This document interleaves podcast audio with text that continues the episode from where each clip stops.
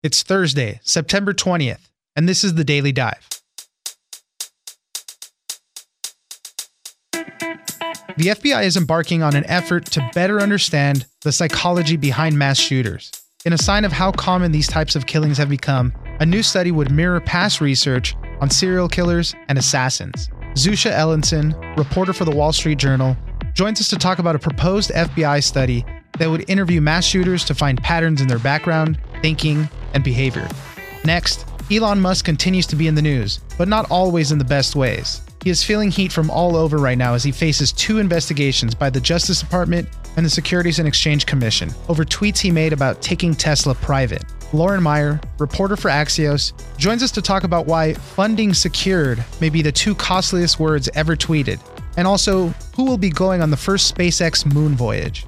Finally, we all want to deal when looking to fly especially if we are trying to fly overseas.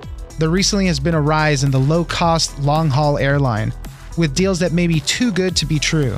Soo Youn, business and tech reporter for ABC News, joins us for a story that is just that. Imagine booking a cheap ride to Paris, showing up to the airport, and finding out that your flight doesn't exist anymore. It's news without the noise. Let's dive in. They still are the ones that seem to inspire the most fear, sort of like serial killers used to do. And in that same way, I think the FBI is trying to get into their heads to try to prevent these things from happening. Decades ago, they went into prisons and started interviewing serial killers to try to understand why they did what they did. Joining us now is Zusha Elinson, reporter for the Wall Street Journal. We found your article. It caught my eye. The FBI is trying to understand the psychology of mass shooters. It's so interesting that we're talking about this right now. There was just a shooting that happened at a Wisconsin workplace. It was at a software company called WTS Paradigm. A shooter went in and shot a few people. I think three were injured overall, and then police shot him. He ended up dying later in the hospital. We don't know too much about what his motives were, but this is exactly the kind of thing that the FBI is trying to understand mass killings have become more commonplace. What is the FBI trying to do specifically? I think you make a really good point. I feel like these days mass shooters are sort of one of the most feared killers in the country. And even though they sort of make up a tiny fraction of annual total of the homicides in the country, they still are the ones that seem to inspire the most fear, sort of like serial killers used to do. And in that same way, I think the FBI is trying to get into their heads to try to prevent these things from happening. Decades ago, they went into prisons and started interviewing serial killers to try to understand why they did what they did and to see if they could help them catch them in the future. For anyone who watches Netflix, that whole story is being chronicled right now on Mindhunters. Yeah, it was one of my favorite shows of the past year. Absolutely. And so what we're seeing now is sort of modern day Mindhunters. They're they're trying to figure out why these guys are going out and shooting a bunch of people. Why would they do a, a mass shooting trying to target multiple people?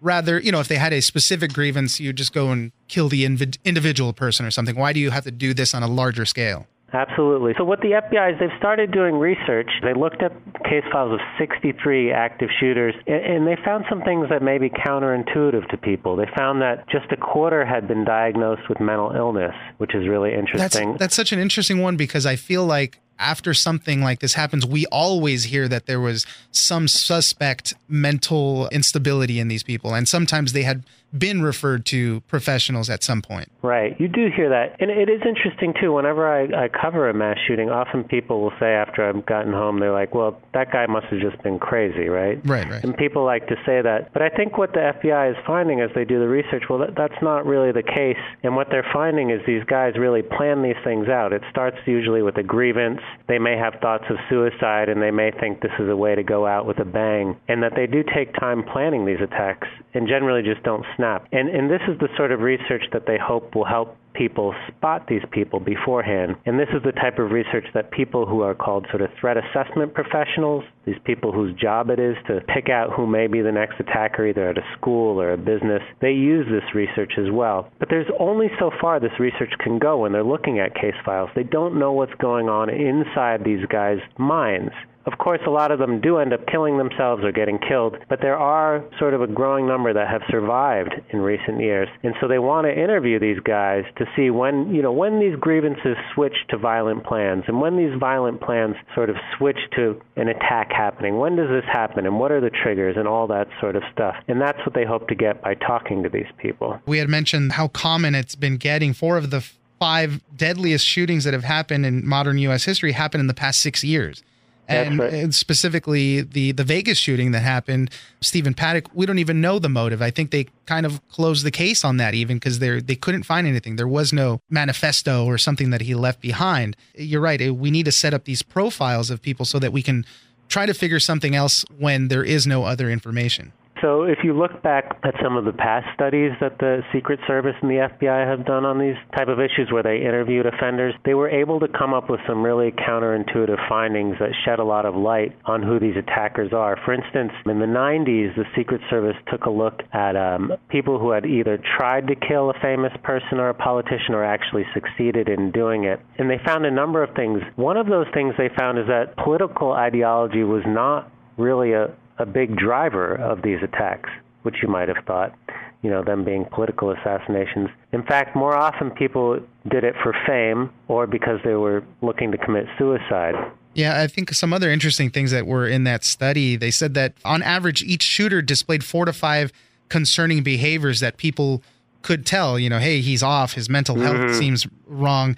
And in a lot of cases, uh, 41% I thought was quite a high number but maybe I'm wrong. I don't know. 41% of these cases, the behavior was reported to law enforcement. And those are the worst ones where they say, mm-hmm. hey, we, you know, we had a beat on that guy. Someone did say something and then it falls through the cracks. I mean, it's so interesting to see what this study could lead up to. And even some of the people you spoke to said this study could shed a light on the role that the internet plays in these shooters' preparation? Yeah, uh, talked to a guy named Stephen White who has a threat assessment firm up here in the Bay Area, and he was really interested in seeing if these shooters are talking online and getting encouragement or, or doing research and finding out how to carry out these attacks. He was curious about the effect of that. People are really also interested to see and talking to the people who survived, these uh, mass killers that survived, about when did they tell anyone about it, if they told anyone about it because they're really trying to figure out, you know, how how could we prevent this in the future. The only thing with this, as exciting and and much needed as it is,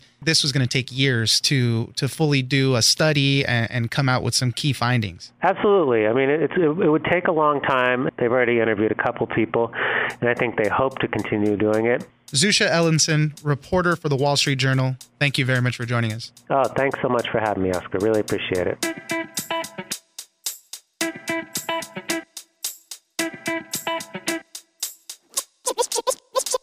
So is that a joint, or is it a cigar? It's um marijuana it's, it's inside of uh, tobacco. Oh, okay, so it's like posh pot tobacco yeah. posh. You never had that? Yeah, I think I tried one once. Come on, man. you probably can't because stockholders, right? I mean, it's legal, right? It's totally legal. Okay. How does that work? Do people get upset at you if you do certain things? Joining us now is Lauren Meier, reporter for Axios. Let's talk a little bit about Elon Musk and all the stuff surrounding him. He's kind of going crazy if you read certain things. He's planning a mission to the moon, around the moon, I should say. But let's start off with some of the big investigations he has. He's being investigated by the Department of Justice and the Security Exchange Commission. A little over a month ago, Elon Musk sent a tweet which simply read, quote, am considering taking Tesla private at $420, funding secured. So the bottom line here is that really only Elon Musk knows the full story, and he has since gotten himself in some trouble for not being very transparent with his shareholders he eventually admitted that the tweet was actually just an expression of interest from a Saudi sovereign wealth fund. But now both Musk and his electric car company Tesla are under criminal investigation by the Department of Justice, which is looking into these now aborted plans to take the company private. In addition, there is a continuing civil investigation by the SEC, which is conducting a separate inquiry into the details of this same tweet that inaccurately claimed to have had funding secured for the deal. But to be clear here, according to a statement from the company, they have not received a subpoena by the Justice Department, nor have they received a request for testimony or any other formal process. And so the real fear now for Tesla,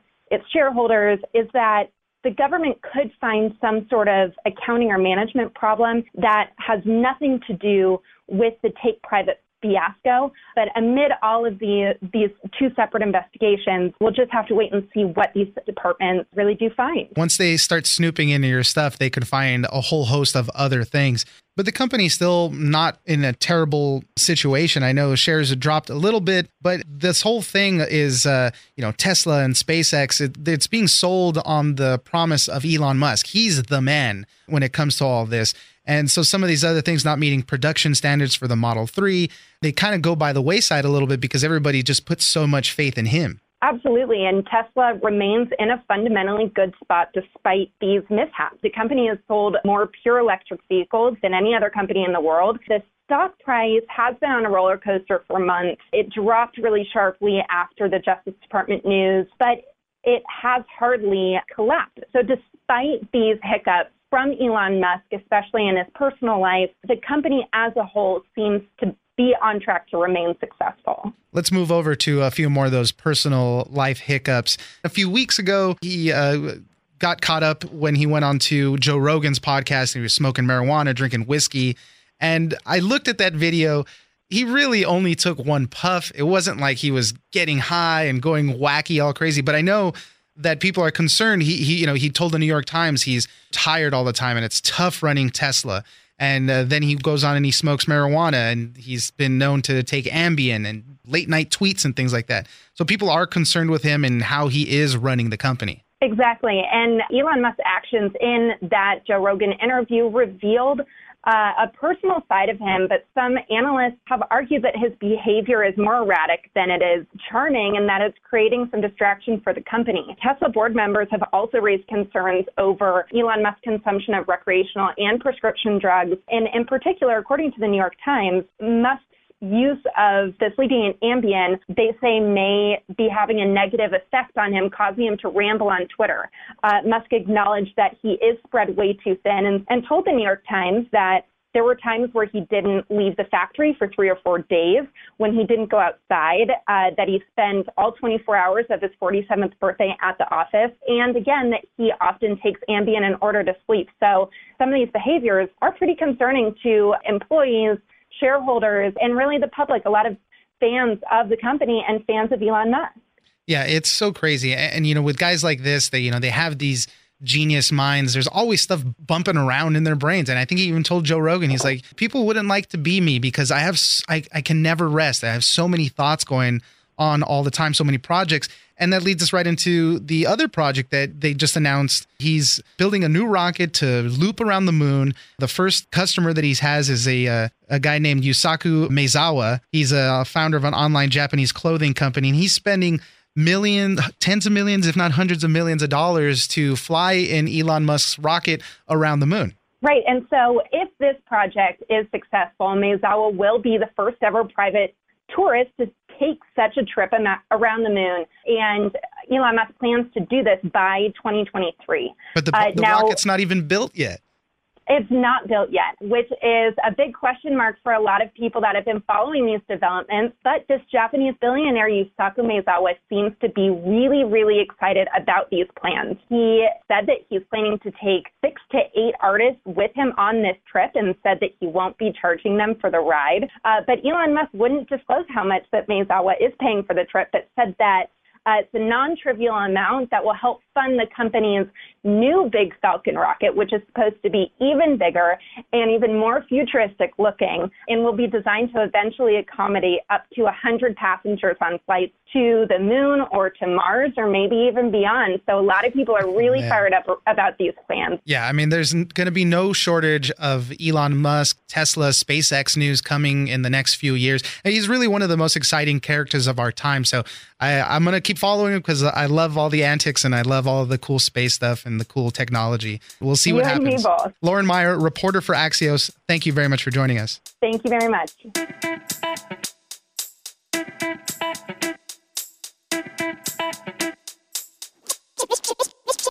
She had gone to the airport. She was going to Paris, and she was excited. It was one of those like, "I'm at the airport. I'm going. Uh, you know, I'm going to Europe." Post, and then a couple of hours later, she posted, "I don't think my flight exists." Joining us now is Soo Youn, business and tech reporter for ABC News. We found your art, next article. I loved it right away because this is one of those things that everybody's always curious about. There's a lot of new uh, low fare, low cost, long haul airlines that are willing to take you all the way across the ocean to Europe and things like that. And you always think, hey, man, these, these prices are pretty amazing. Is it too good to be true? And you have a story for us about a new airline carrier called Level. And in their case, it was too good to be true. What happened? I was also one of those people that was bombarded with Facebook and Instagram ads about these low cost carriers. So Level had crossed my radar, and someone I saw on Facebook had posted one night that she had gone to the airport. She was going to Paris, and she was excited. It was one of those like, I'm at the airport. I'm going, uh, you know, I'm going to Europe post. And then a couple of hours later, she posted, I don't think my flight exists. And I got in touch with her and I talked to her, and basically she showed up at the airport. She had bought a ticket. She had received an email confirmation from the company, and when she went in to check in and check the gate. She couldn't find it. There, there was nothing on the board. One of the complications I think for some customers is there's several different operating companies. Level is owned by the same parent company that owns British Airways and Iberia Airways, and, and there was also an operator through British Airways called Open Skies. So she finally got to a BA counter, and a woman told her that airline hasn't started yet. She got a steal of a deal. It was 179 bucks to go from uh, Newark, I think it was, to Paris. And, you know, it's one of those things like, wow, I'd have to book that if I saw that anywhere. You put a couple of screenshots also of her confirmation emails. It was a real deal. She paid for it and, and got her thing, but showing up at the last minute like that and then not having a flight to Paris, I think she had to get to a wedding. That's the worst. Then you're just left in the lurch.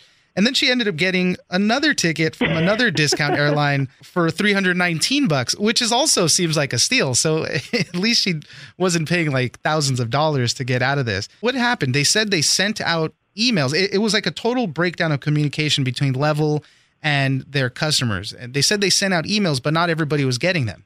Right, exactly. I asked her to go back and check in her inbox and check in her junk mail, and she said she never got the cancellation. And one of the things she had done was, you know, like like many of us do, check in online before you go. She had an account set up with Level, and she went in and to try to check in, and she got as far as choosing her seat for the flight, and then she ran into an error page. But there was nothing when she checked into her account, and also notably, there's been nothing on Level's website to say uh, our service is delayed. So she thought everything was fine, and she said, you know know, I got the cheapest available ticket. I didn't want to pay extra to pick a seat, and so she figured that's that's kind of where things went wrong, and she sorted out at the airport. What is the response by level been? They said it was operational reasons. Uh, who knows what that means? But they did offer refunds or to move your flight if you could you know, one of the things I have to say in their in, to their credit is they responded right away to my query. Um, they're based in Europe. The spokesman I, I spoke with is based in France, and he he wrote back to me very late at night one night saying, "Yes, you're right. We actually postponed the launch for two weeks."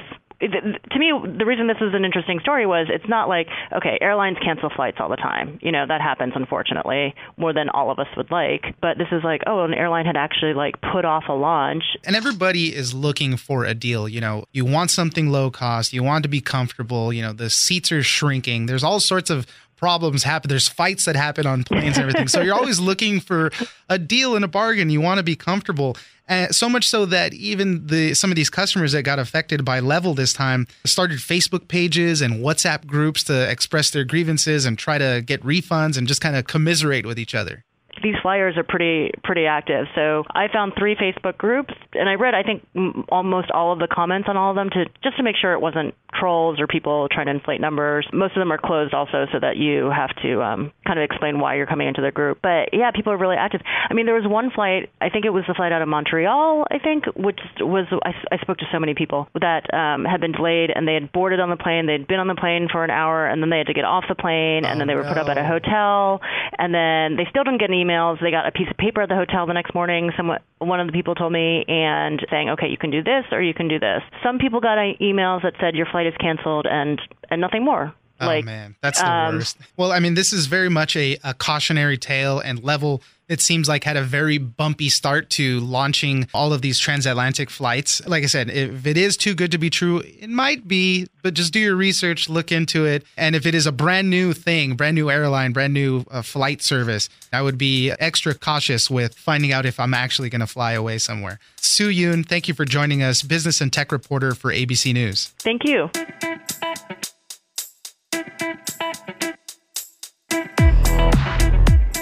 All right, that's it for today. Join us on social media at Daily Dive Pod on Twitter and Daily Dive Podcast on Facebook. Leave us a comment, give us a rating, and tell us the stories that you're interested in. Follow The Daily Dive on iHeartRadio or subscribe wherever you get your podcasts. The Daily Dive is produced by Miranda Moreno and engineered by Tony Sorrentino. I'm Oscar Ramirez in Los Angeles, and this was your Daily Dive.